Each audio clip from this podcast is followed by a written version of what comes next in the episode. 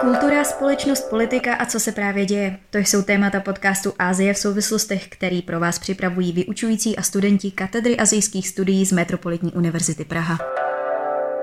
Vážení posluchači a vážené posluchačky, vítáme vás u květnového dílu podcastu Asie v souvislostech. Dnes pro vás připravili debatu na téma vliv války na Ukrajině na energetickou bezpečnost Evropy a Asie Michal Kolmaš s hostem pro tento díl Pavlem Kavinou. Přejeme příjemný poslech a na začátek následuje v rychlosti krátký přehled zpráv. Příjemný poslech. Teploty napříč indickým subkontinentem začínají s příchodem léta opět stoupat. Miliony lidí tak budou vystaveny dalším extrémně horkým měsícům. Minulý rok, kdy teplota na některých místech překonala 45 stupňů Celsia, vedla podobná vlna veder k rozsáhlému postihu téměř všech pracovních odvětví, včetně zemědělství a celého hospodářství. Neúroda se v posledních letech stala v důsledku opakovaných veder běžnou záležitostí. Indie zároveň trpí nejvýraznějšími pracovními ztrátami způsobenými horkem, neboť poměrně velká část obyvatel pracuje venku a velmi často bez jakékoliv ochrany. Indický meteorologický úřad již v dubnu vydal varování, že země si v období od dubna do června tohoto roku projde opět teplotami nad normální maxima. Podle zprávy Mezinárodního panelu OSN pro změnu klimatu z roku 2021 patří Indie mezi země, na něž budou změny klimatické působit nejvíce negativně. Do budoucna se předpokládá, že vlny veder budou čím dál více intenzivní, více frekventované a déle trvající. Čínský stand-up komik Li Haoshi byl nucen zrušit všechna svá vystoupení bezprostředně poté, co si dovolil zavtipkovat v podobě poněkud volnější narážky na čínskou armádu. Ve vyprávění o dvou psech, kteří naháněli veverku, použil slogan komunistické strany odkazující na lidovou osvobozeneckou armádu, a to jemný styl práce, schopný vyhrávat bitvy, tedy větu, kterou poprvé v roce 2013 pronesl čínský vůdce Xi Jinping.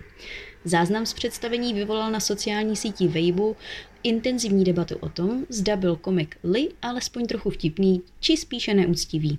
Příspěvek samozřejmě neuniknul pozornosti úřadů. Li Haoshi tak v návaznosti na to vyjadřoval na sociálních sítích hlubokou lítost s tím, že použil nevhodné přirovnání, které v divácích vyvolalo špatné pocity a špatné asociace, a že se nad sebou hluboce zamyslí. Nejen, že jedinou frází v komediálním vystoupení pohoršil úřady, bylo ale také spuštěno oficiální vyšetřování společnosti, která Li Haoshiho zastupuje. Čínská striktní cenzura tak nemá slitování ani z komiky, natož aby měla smysl pro humor. Dobrý den všem. Já vás vítám na dnešní debatě, která se bude týkat dopadu války na Ukrajině na energetickou bezpečnost v Evropě a v Asii. A dnešními hosty jsou doktor Kavina z odboru surovinové politiky Ministerstva průmyslu a obchodu a vedoucí katedry asijských studií docent Kolmaš. Dobrý den. Dobrý den. Dobré dopoledne. Tak asi začnu tou hlavní otázkou. Jaké jsou vlastně dopady války na Ukrajině na energetiku Evropy a Asie v dnešní době? A začneme asi u pana Kaviny. Děkuju. Samozřejmě ten konflikt napadení Ukrajiny Ruskem a vlastně zkomplikování a zastavení dodávek celé řady nerostných surovin, ať už energetických, nebo rád bych zmínil i nějaké příklady, protože o energetických surovinách, o ropě, o plynu se hodně hovoří v médiích, ale vlastně ta záležitost se týká také mnoha dalších surovin, různých rud, různých kovů, které evropské země dovážely ať už z Ruské federace nebo z Ukrajiny, tak vlastně Evropu probral do poznání, že je velice závislá na dovozu řady surovin, že je to pro ně nebezpečné a že v některých případech ta závislost je tak vysoká, že jako kontinent jsme vydíratelní. To není věc, kterou by si lidé informovaní v Evropě neuvědomovali, ale vlastně nezaznívala tak intenzivně a nebyla řešena na tak vysokých politických úrovních, ale už vlastně od roku 2008 Evropa si začala uvědomovat, že je velice závislá na dovozu řady surovin ať už z Ruska, z východu nebo z Číny nebo z dalších zemí, nebo v některých případech na dovozu konkrétní suroviny z jedné konkrétní země nebo dvou zemí, což je z hlediska nějaké strategické bezpečnosti špatně. A vlastně tehdy 7 zemí evropských zvedlo tohle téma a je hezké, že mezi nimi byla i Česká republika a vlastně společně s Portugalskem, Španělskem, Finskem, Švédskem, Polskem a Řeckem Česká republika byla mezi zeměmi, které na Evropské komisi tuto problematiku akcentovaly a zvedaly. Tehdy bylo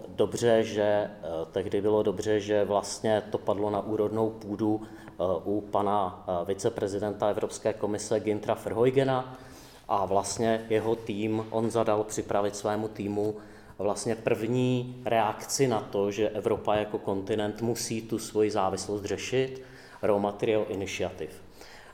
Ta Raw Material Initiative nebyla legislativním nástrojem, byla jenom jako evropskou surovinovou strategií, ale podle mého názoru to byl jeden z vůbec nejprogresivnějších dokumentů, který kdy Evropská komise připravila, protože velice správně charakterizoval tu situaci, v které Evropa je. A charakterizoval to a vlastně navrhl tři směry, jak tu situaci řešit.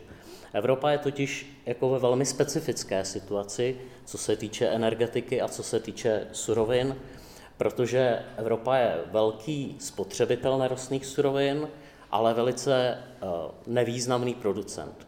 Což tato disbalance vede k tomu, že vlastně všechny nové trendy v těžebním průmyslu, v surovinovém průmyslu, ale svým způsobem i v energetice se rodí mimo Evropu, protože vlastně se tam neodehrává jakoby ten proces toho získávání a zpracování surovin a technologického výzkumu, který na to navazuje.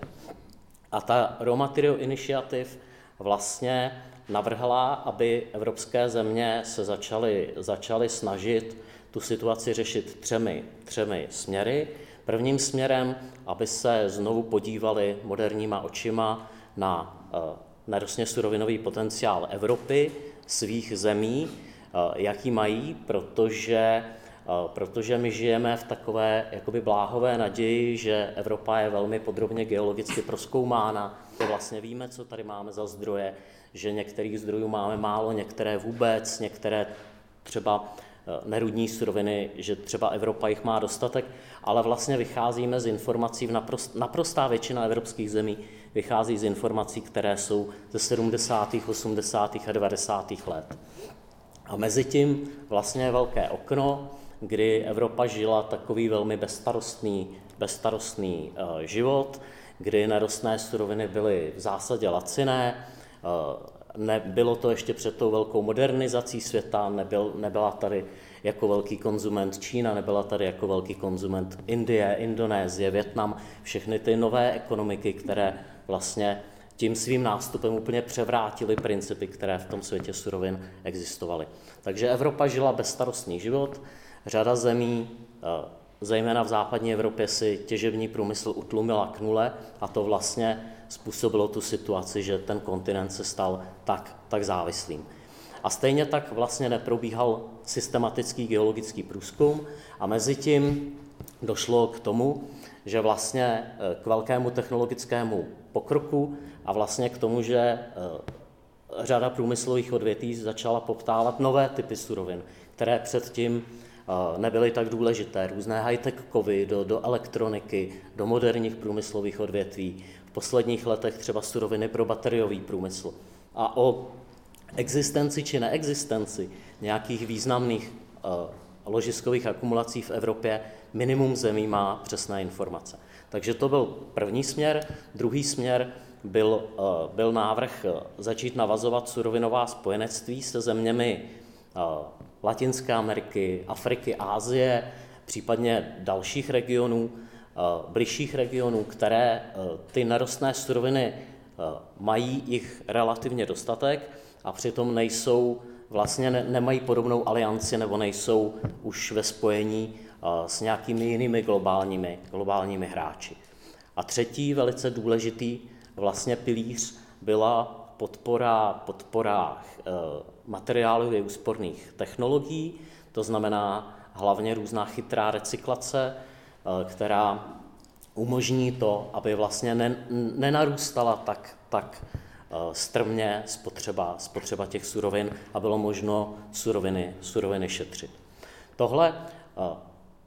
Tato Raw Material Initiative byla zveřejněna někdy v roce 2008-2009, začala se velmi intenzivně ta debata vést, ale pořád se vedla jakoby v odborném prostředí těch odpovědných ministerstev, geologických služeb, expertů v Evropské komisi, ale nevedla se na politické úrovni. Evropa prošla velkou diskuzí nad tím, že by se měla stanovit nějaká skupina strategických surovin.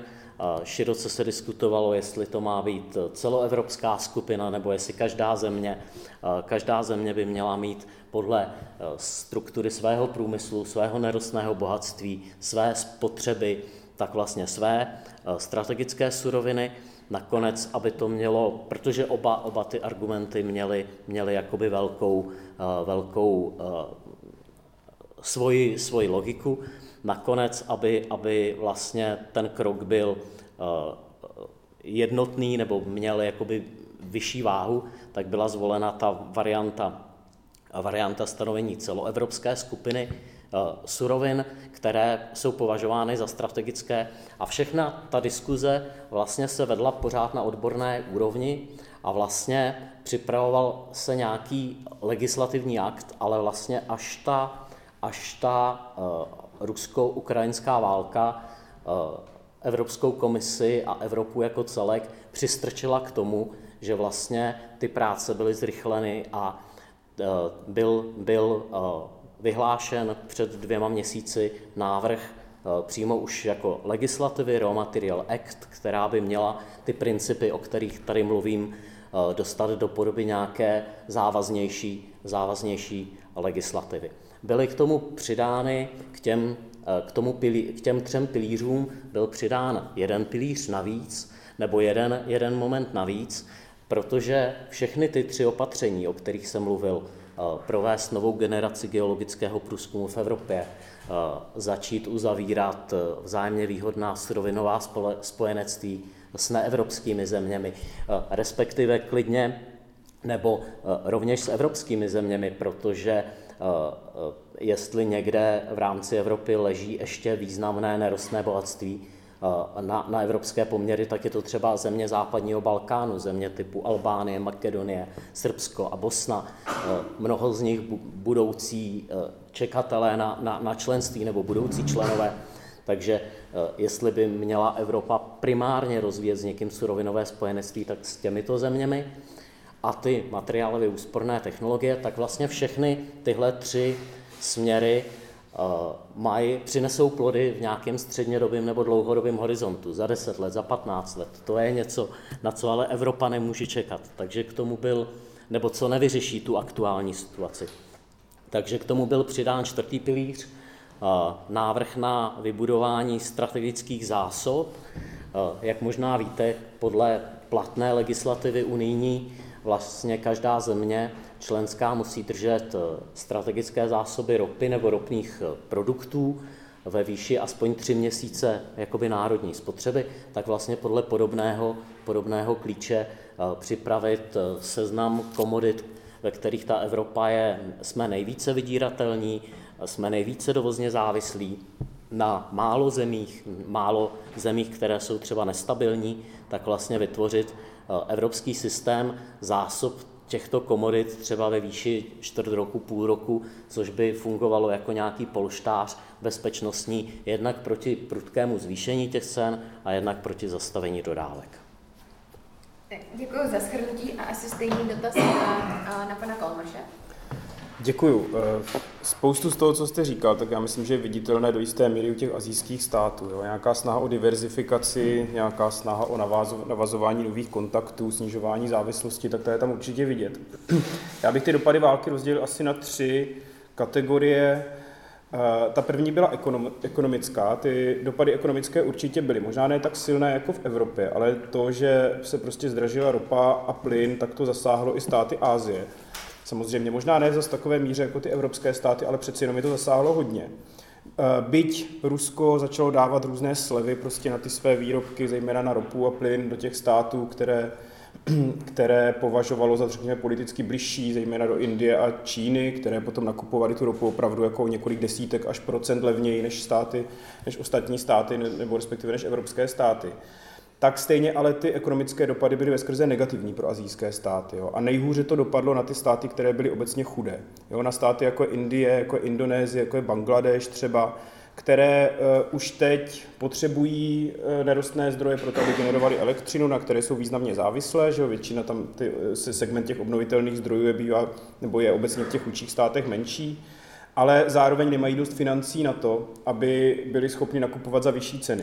To znamená, že to vedlo i k tomu, že byly určitě třeba energetické výpadky nebo výpadky elektřiny v některých těch chudších státech, jako je například Bangladeš, Pákistán nebo i Indie. A pro některé i z těch bohatších států to mělo velké ekonomické, nebo vedlo k velkým ekonomickým problémům, například k Japonsku, které má zase hrozně vysoký státní dluh a tím pádem nemůže držet vysoké úrokové sazby. Jo, a tím pádem jako ten jen, který je levný, velice levný, tak to zdražení cen těch energií vedlo k tomu, že japonská vláda nemohla zvýšit tu cenu toho jenu, aby ty energie měla levnější, což je něco, co jsme udělali my. Ale tím pádem jako ty vyšší ceny těch energií na ně radikálně dopadly. Jo, takže ty ekonomické dopady byly velké a byly negativní vlastně prakticky pro celý svět. A to dokonce i pro ty státy, které kupovaly tu ropu výhodně. Jo, z těch států, které kupovaly tu ropu od Ruska výhodněji, tak zejména Indie, která opravdu znásobila ten nákup těch zdrojů z Ruska v tom roce 2022. Opravdu jako významně, jo, velice významně. Byť tady se dá říct o tom, že to je spíš jako takový krátkodobé využití jako té příležitosti, než by to byla nějaká dlouhodobá strategie v té Indii, jo? Protože v té Indii má spoustu různých zdrojů surovin a jestli se něčím dneska zabývá, tak je to spíše taková ta snaha o tu, se říká indigenizaci, prostě výrobu těch vlastních nerostů nebo zajištění těch hlavních energetických zdrojů uvnitř země. Jo, takže dobře, ale tohle ten ekonomický vliv, ten byl teda spíše jako negativní a negativní i pro ty státy, jako je třeba Čína, které zase jako začaly té energie nakupovat více od Ruska. Na druhou stranu všechny ty doprovodné jevy, jako je třeba zvýšení inflace, nebo ta nejistota, která na těch trzích byla, tak ekonomicky negativně dopadla i na Čínu. Jo, to znamená, že z toho obecného hlediska si můžeme říct, že i ty státy, které z toho řekněme relativně profitovaly skrz nižší ceny, tak stejně to na ně ekonomicky dopadlo negativně. Tak, co se týče toho politických důsledků té války, tak zase, jako tam je několik, co můžeme vidět, o čem jsme se už tady dlouhodobě diskutovali, je to, jestli to vede k novému nějakému rozdělení světa na ty státy, které podporují ty západní státy a na ty státy, které podporují Rusko. Takhle to úplně nefunguje u těch asijských států a my už jsme se tady o tom zase bavili dřív. Nicméně nějaké základní trendy tam jsou, je tam vidět sbližování Číny s Ruskem, byť i zde se dá říct, že to do jisté míry diskutabilní, protože Čína je si vědoma té jako nutnosti diverzifikovat a ani pro Čínu není výhodné mít naprostou většinu těch dodávek zdrojů z jednoho státu. Jo, a tím pádem oni jsou jako ochotní samozřejmě s Ruskem spolupracovat, protože Čína potřebuje strašně moc ropy a strašně moc plynu a strašně moc dalších surovin pro svůj budoucí růst. Ale na druhou stranu jsou obezřetní na to, aby se vlastně Číně třeba nestalo to, co se teďka stalo Evropě. Jo, a proto samozřejmě ten množství ropy a plynu, které oni získávají z Ruska, tak je dneska vyšší, než byl. Dokonce myslím, že rok 2020 ještě ne, ale 2023 bude Čína získávat z Ruska nejvíce těchto surovin, dřív to bylo ze států Blízkého východu. Nicméně u některých těch iniciativ, které by Rusko rádo prosadilo, například ten nový ropovod, který vede ze Sibiře, jmenuje se to Power of Siberia 2, jako ten nový ropovod, který má vést a který by měl být operativní už v roce 2030, tak tam ta ruská snaha ten plynovod prosadit je mnohem větší než ta čínská. Jo, že ta Číňani s tím jako obecně souhlasí. Na druhou stranu Číňané vidí významnou jako svoji budoucnost v těch jiných než ve fosilních zdrojích a proto ten plynovod, který měl fungovat do roku 2030, je asi do jisté míry samozřejmě jako politicky průchodný. Na druhou stranu Čína se prostě dívá jiným směrem a tady tohle považuje jako takovou přechodnou fázi. Jo, to znamená, že i pro tu Čínu to partnerství s tím Ruskem je do jisté míry diskutabilní, nebo i když už samozřejmě chce, tak jenom do určité míry. U těch ostatních států velký dopad to mělo ještě na Indii, kde vidíme teda samozřejmě obrovský nárůst těch nákupů ruských zdrojů a ruských surovin, ale zase, jak jsem říkal, tam je to spíš určitý krátkodobý trend, já se domnívám, než dlouhodobý, protože naopak dlouhodobě je vidět větší příklon Indii směrem ke státům západu. Je to vidět na různých směrech, je to vidět třeba na tom, že v roce 2022 Indie nakoupila více zbrojního materiálu z Francie než z Ruska, jo, což je prostě první rok, protože my u Indii máme zaškatulkováno, že ona byla vždycky v tom ruském orbitu prostě a všechny zbraně a všechno měla z Ruska. Ale myslím, že i ta válka jako Indii ukázala, že spoléhat se na Rusko není úplně ideální, protože prostě ty sankce na Rusko dopadly, ty jejich zbraně na té Ukrajině nepůsobí tak, jak by působit mohly, ale hlavně se bojí o ty komponenty, které by třeba teďka Indie musela brát z těch ruských zbraní, které, jak vidí, budou složitě dosažitelné nebo složitě vybudovatelné v Rusku právě na základě důsledků těch sankcí. Takže tam je vidět, že dobře, jako v nějaké krátkodobé úrovni ty energie získávají, ale v nějaké dlouhodobější úrovni by to bylo spíše překvapivé pro nás, kdyby se na Rusko chtěli více jako energeticky specializovat.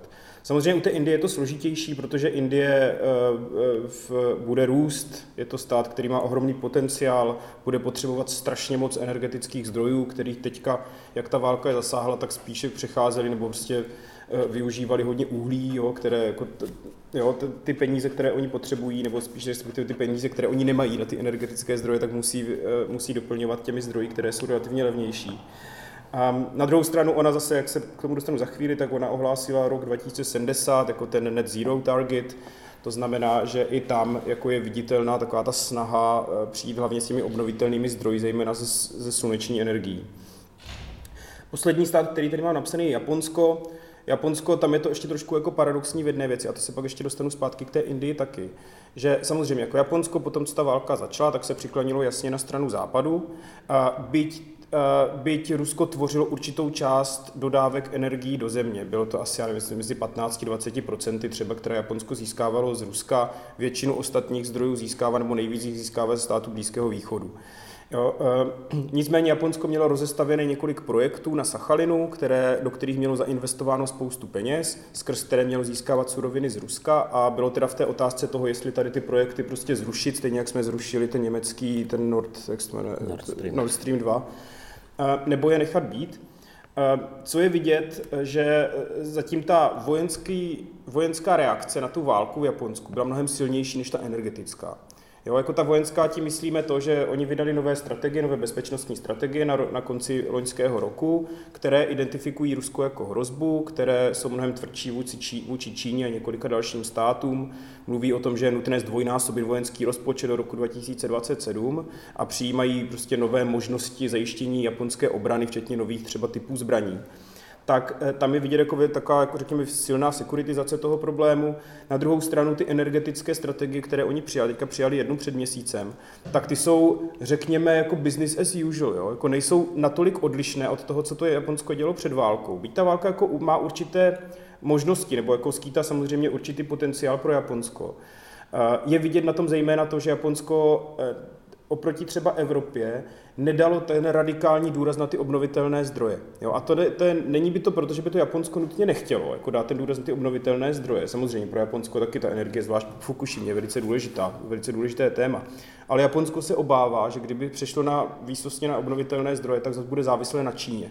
Protože Čína dnes prostě zpracovává, vytváří, prodává naprostou většinu všech součástek, které se používají pro výrobu solárních panelů nebo i větrníků, prostě má všechny ty zdroje nerostné, které by Japonsko muselo nakupovat, jo, pokud by chtělo produkovat nebo pokud by chtělo být výsostně prostě zvýšit ten podíl těch obnovitelných zdrojů, což je něco, co čeho se Japonsko bojí, protože se fakt víc se bojí té závislosti na Číně, než se bojí té závislosti na Rusku, jo, a proto ten přesun je tam relativně pomalejší.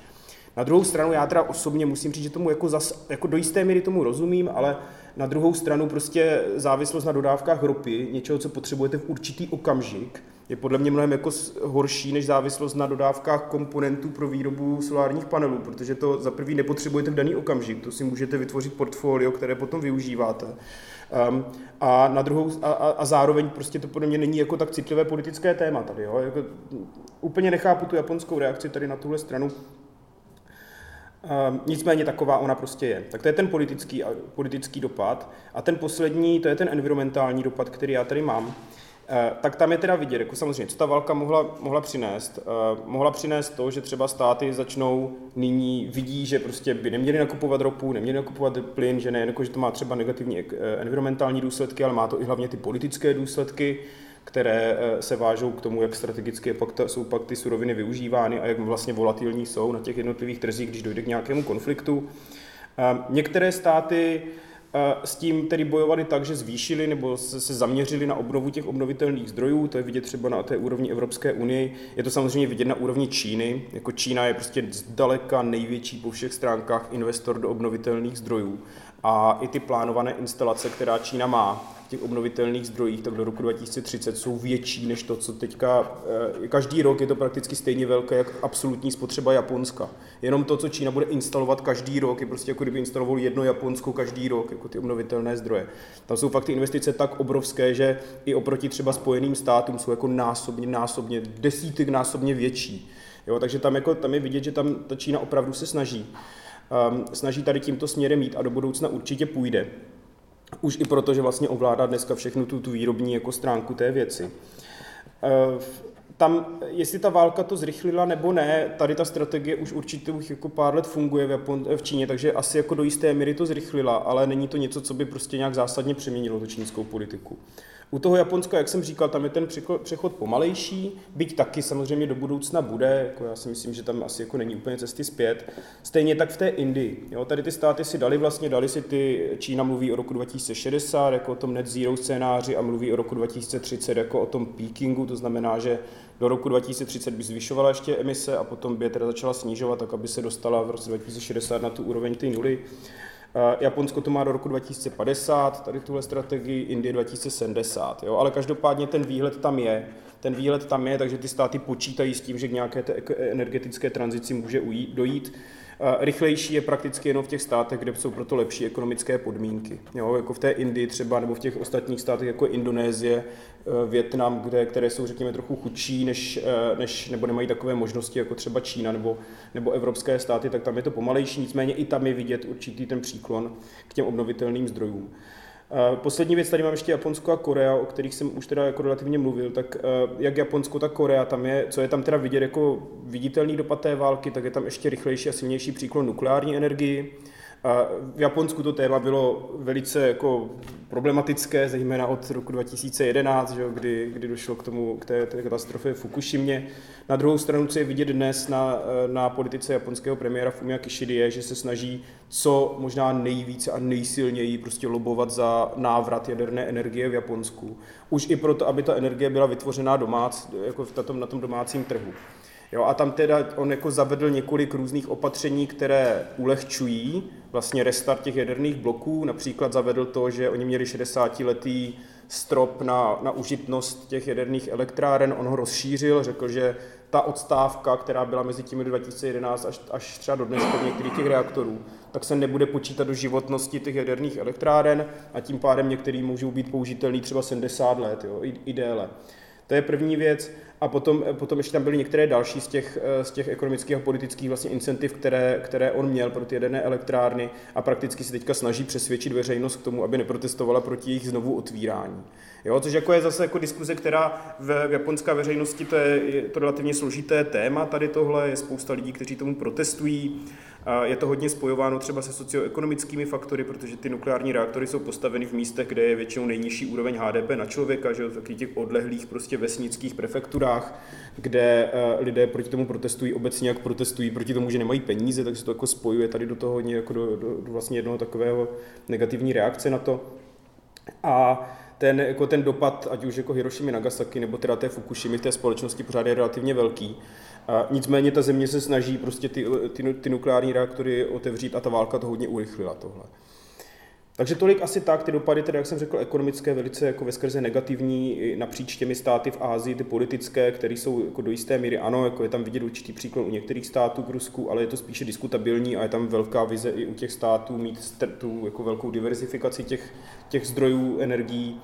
A potom teda ty environmentální, které volají po nějakém jako příklonu, větším příklonu k udržitelným zdrojům, které ale zase z mnoha různých důvodů, včetně třeba soupeření s Čínou, jsou často složité. Jo, takže jako, ale ano, jako nějaký ten posun tam určitě je, válka hodně tady těch věcí urychlila, některé, já si řekl bych, hodně jako vyostřila.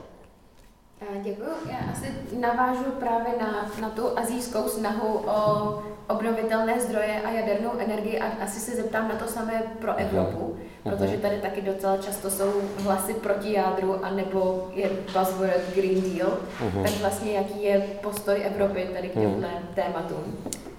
Ten postoj je rozdělený, jak všichni víme, ale přesně jak říkal pan docent, tak vlastně tou energetickou reakcí na ten konflikt vlastně bylo i v Evropě nějaká jakoby urychlená, nebo debata na urychlení vlastně dekarbonizace energetiky.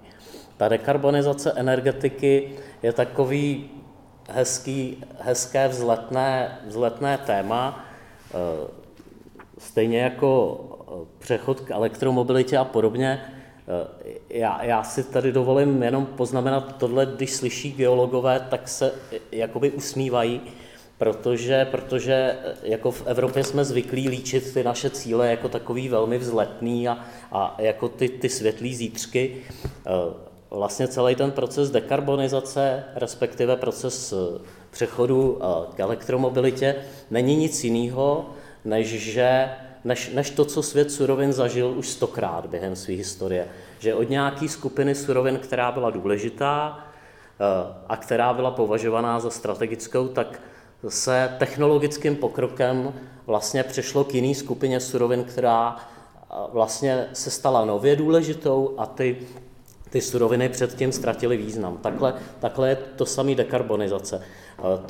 To nebude tak, že lidstvo nebo evropské obyvatelstvo přestane potřebovat nerostné suroviny nebo přestane potřebovat palivoenergetické suroviny, ale vlastně ten technologický vývoj by se měl posunout tak, že ta jejich strategická role, důležitá role se jakoby sníží a přijde na řadu nějaká jiná technologie. No a v té energetice je to přesně, jak kolega říkal, buď to směr jádro, jaderná energetika, nebo směr obnovitelné zdroje.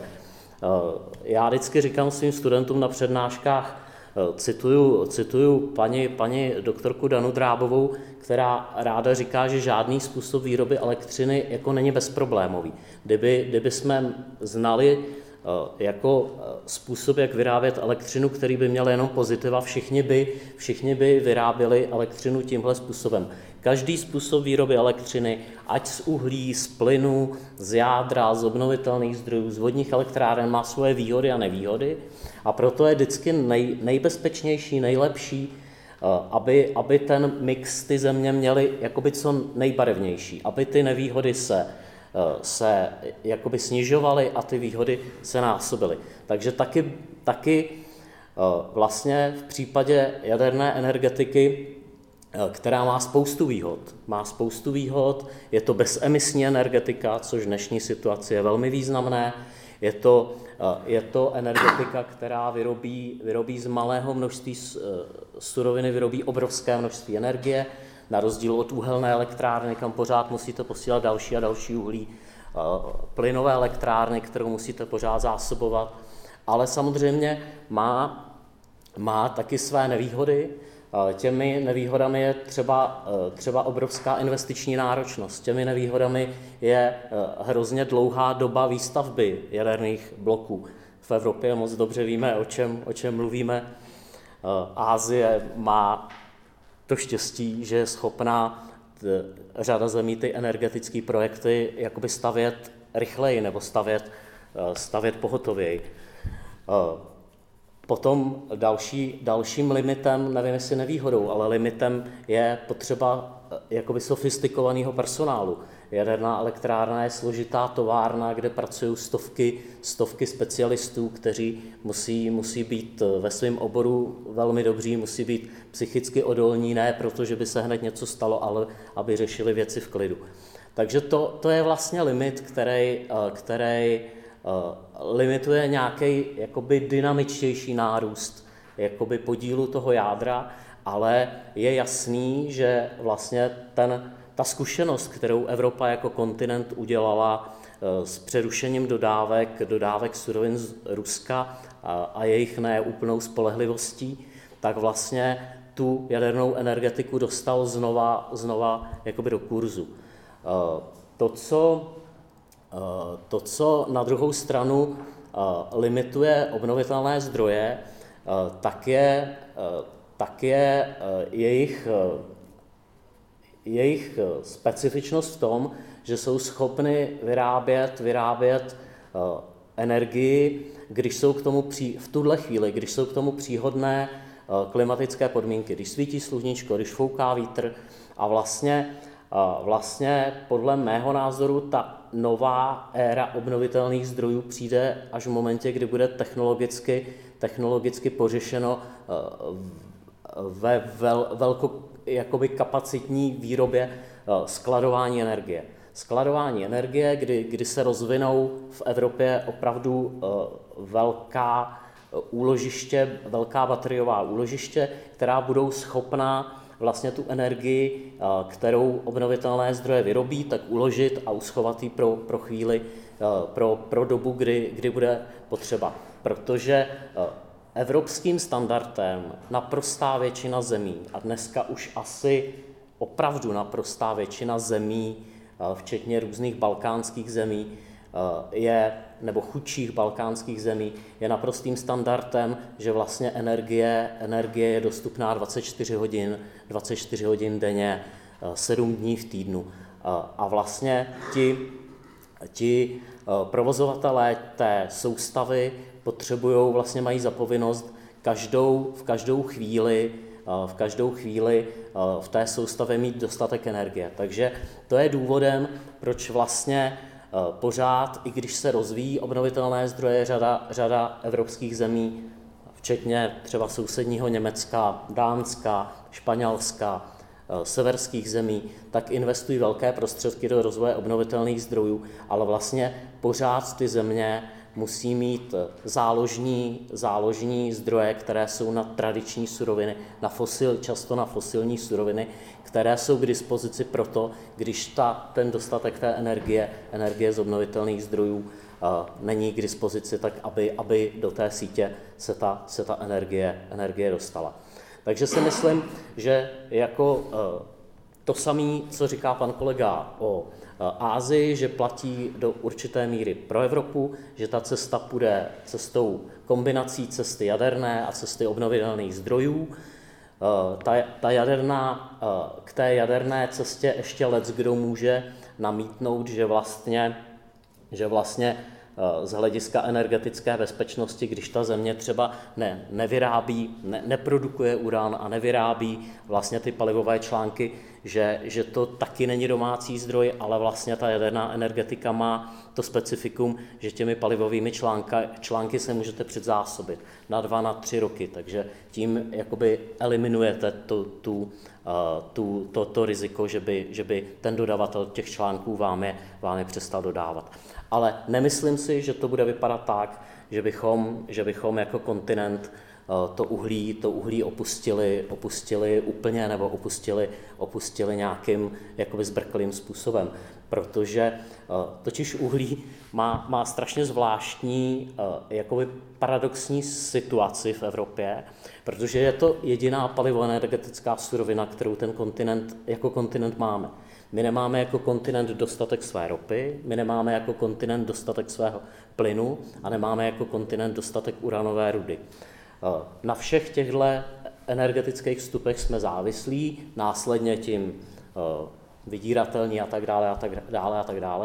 Uhlí jako kontinent máme, ale máme ho často ve velmi složitých podmínkách, ne vždycky ekonomických, kilometr hluboko, ta sloj má mocnost třeba metr a půl, a když se podíváte po světě, v Austrálii, v Kanadě, ve Vietnamu, v Indonésii, tak tam jsou panenská ložiska uhlí, kde stojíte na kopečku a kam vaše oko dohlédne, tam je čistý antracit, nejkvalitnější uhlí, které vlastně s minimálními náklady jde dopravit třeba až do Evropy. Takže Evropa je ve strašně schizofrenní pozici, a zároveň jsme si vytkli cíl dekarbonizace, takže to uhlí bychom rádi utlumili, ale je to ta poslední pojistka. Takže neznamená to, že by evropské země neměly tu dekarbonizaci plnit, ale neměly by být tak hloupé, aby se té poslední pojistky nějak jako zbrkle zbavily. Děkuji. Já možná ještě se zeptám ohledu na to Japonsko, které se jako bojí, že bude závislé na Číně. Je nějaká jako alternativa spolupráci v zdrojích, protože když vlastně se budou obnovitelnými zdroji, se k nim budou přiklánět více států, tak jako nějak diverzifikovat i ten zdroj pro ty technologie? No alternativy, pardon, tam jsou určitě, akorát budou stát víc peněz. Jo? To jako jak Japonsko, tak třeba Spojené státy, ale vlastně i Evropa to vidí, že Čína dneska kontroluje ten trh s těmi obnovitelnými zdroji a proto dělají vše proto, aby si vytvořili vlastní kapacity pro výrobu obnovitelných zdrojů.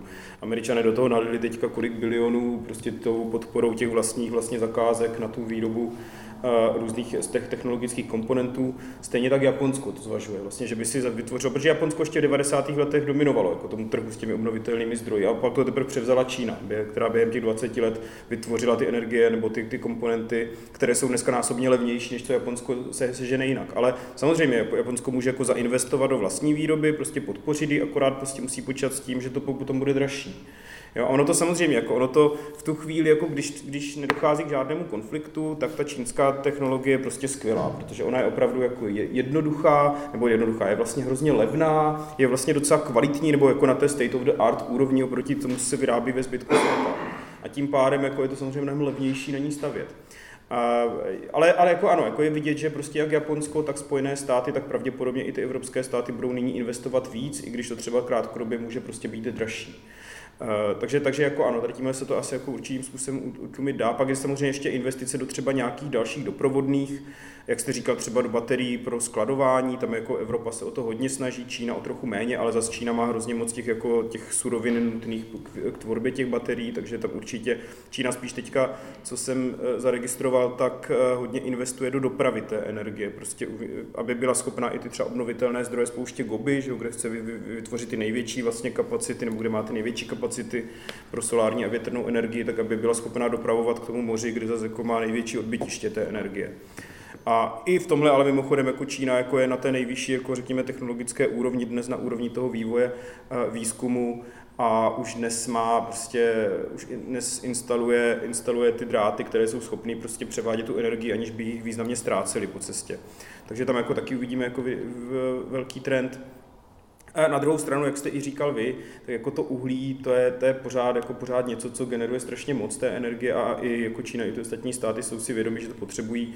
A oni ještě možná víc než my, protože jsou na tom jako postaveny pořád jako relativně jako hodně na těch ekonomikách. A i v Číně prostě docházelo k výpadkům 2021-2022, kdy té energie nebylo dost nebo byla prostě v různých časech produkována a tím pádem došlo k těm řízeným výpadkům, aby ta síť byla vlastně uchována. No, takže těch vlastních problémů je taky relativně hodně, ale jako jestli se ptáte na to, jestli je nějaká jiná cesta než kupovat od Číny, ano, vyrábět si to, ale vyrábět si to dráž. A spíš to vedlo i k tomu, jestli třeba to nepovede k nějaké jako spolupráci mezi těmi státy, že kdyby třeba spolupracovali víc. To by bylo ideální, ale já, když se podíváte třeba na tom, co teďka děje mezi Evropskou unií a Spojenými státy, tak to mi víc spíše slyšet jako spíš naštvání, než jako spolupráce úplně, jo? Protože Spojené státy se snaží podpořit domácí biznis, domácí průmysl, Evropa zase ten svůj a Evropa se bojí toho, že když Spojené státy budou podporovat ten vlastní biznis, tak evropské firmy budou chodit do těch Spojených států, aby na ty dotace dosáhly. A tím pádem se bude přelívat jako to know-how z Evropy do Spojených států, což oni nechtějí. Takže jako samozřejmě, bylo by úplně ideální, kdyby na tom spolupracovali všichni, ale v současnosti tak úplně nevypadá. A pak možná asi takový jako výhled do budoucna, protože teďka všichni právě řeší ceny energií a postupně se nějak začínají snižovat, tak jestli tady ten trend na trhu bude pokračovat, jestli dochází k nějakému sklidnění, nebo je to jenom nějaký jako dočasný výkyv pozitivním směrem. To, kdybychom věděli, tak neučíme na vysoké škole, ale investujeme na burze. Ne, teď žertuju. No, to je trošku věštění z křišťálové koule. No. Vypadá to, že ta situace se sklidnila a že část těch dodávek se podařilo evropským zemím vykrýt z jiných teritorií. Otázkou bude, Hlavně se to asi týká zemního plynu, protože i co se týká České republiky, tak vlastně diverzifikace dodávek ropy už proběhla v 90. letech tím, že se postavil ropovod IKL, který vede ze západu, že jsme nebyli závislí jenom na jednom ropovodu z východu na Družbě, tak vlastně tím se diverzifikovalo i složení těch rop. Zatímco z východu k nám šla Družbou nějaká menší část ropy z Ruska, tak tím ropovodem IKL, který začíná v italském Terstu a kam přijíždějí tankery, tak k nám proudily nebo proudí ropy z arabských zemí, z Kazachstánu, z Ázerbájdžánu. A takhle podobně vlastně i řada dalších zemí v Evropě má, nebo ve střední Evropě má diverzifikované dodávky ropy, takže spíš se jedná o ten plyn. No a tam bude záležet, jak se podaří naplnit ty zásobníky zase před zimou. Pozitivní bylo, že vlastně 20% energie se uspořilo, protože jednak lidé byli vylekaní z těch vysokých cen, jednak i průmyslové podniky musely jako omezit svoji výrobu kvůli vysokým cenám energií, takže se snížila spotřeba. A tohle vlastně všechno vedlo k tomu, že ty zásobníky se nevyčerpaly úplně, že jsou částečně naplněné a tak, jak se evropským zemím podaří ty zásobníky před zimou doplnit, třeba za současné ceny, tak to by pak mělo, to pak bude jeden z vlivů, který ovlivní, jestli ta cena zemního plynu na podzim začne růst, nebo jestli hodně, jestli méně, nebo jestli zůstane nějak normální. Ale je to můj názor a může to být jinak a je to spíš jako jenom taková úvaha, jak by to mohlo vypadat. Ale jestli se podaří Evropě nahradit při zachování, oni pořád ty ceny energií jsou nižší, než byly, ale pořád nejsou takové, jako byly před tou válkou. Ale asi kdyby se podařilo Evropě vlastně přeměnit, přestrukturalizovat dodávky těch surovin a vlastně bez nějakých dramatických ekonomických dopadů na ten kontinent, tak by to asi pro Rusko bylo jako velké zklamání, že ta energetická zbraň, na kterou tolika jako spoléhalo, nezafungovala tak, jak si představovalo.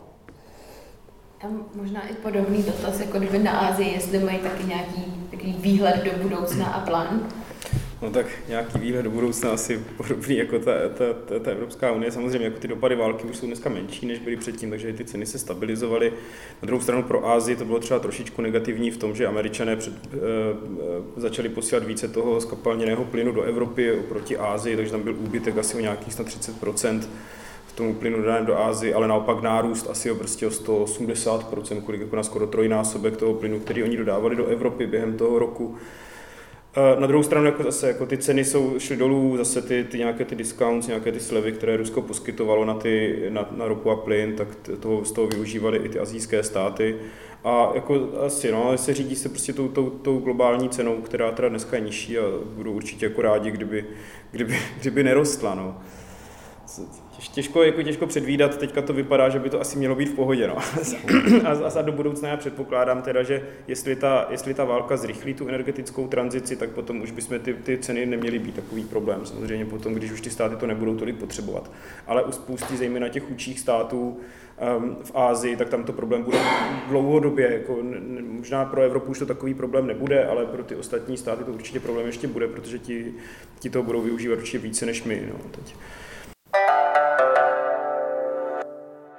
Děkujeme, že jste si i dnes našli čas na poslech podcastu Asie v souvislostech.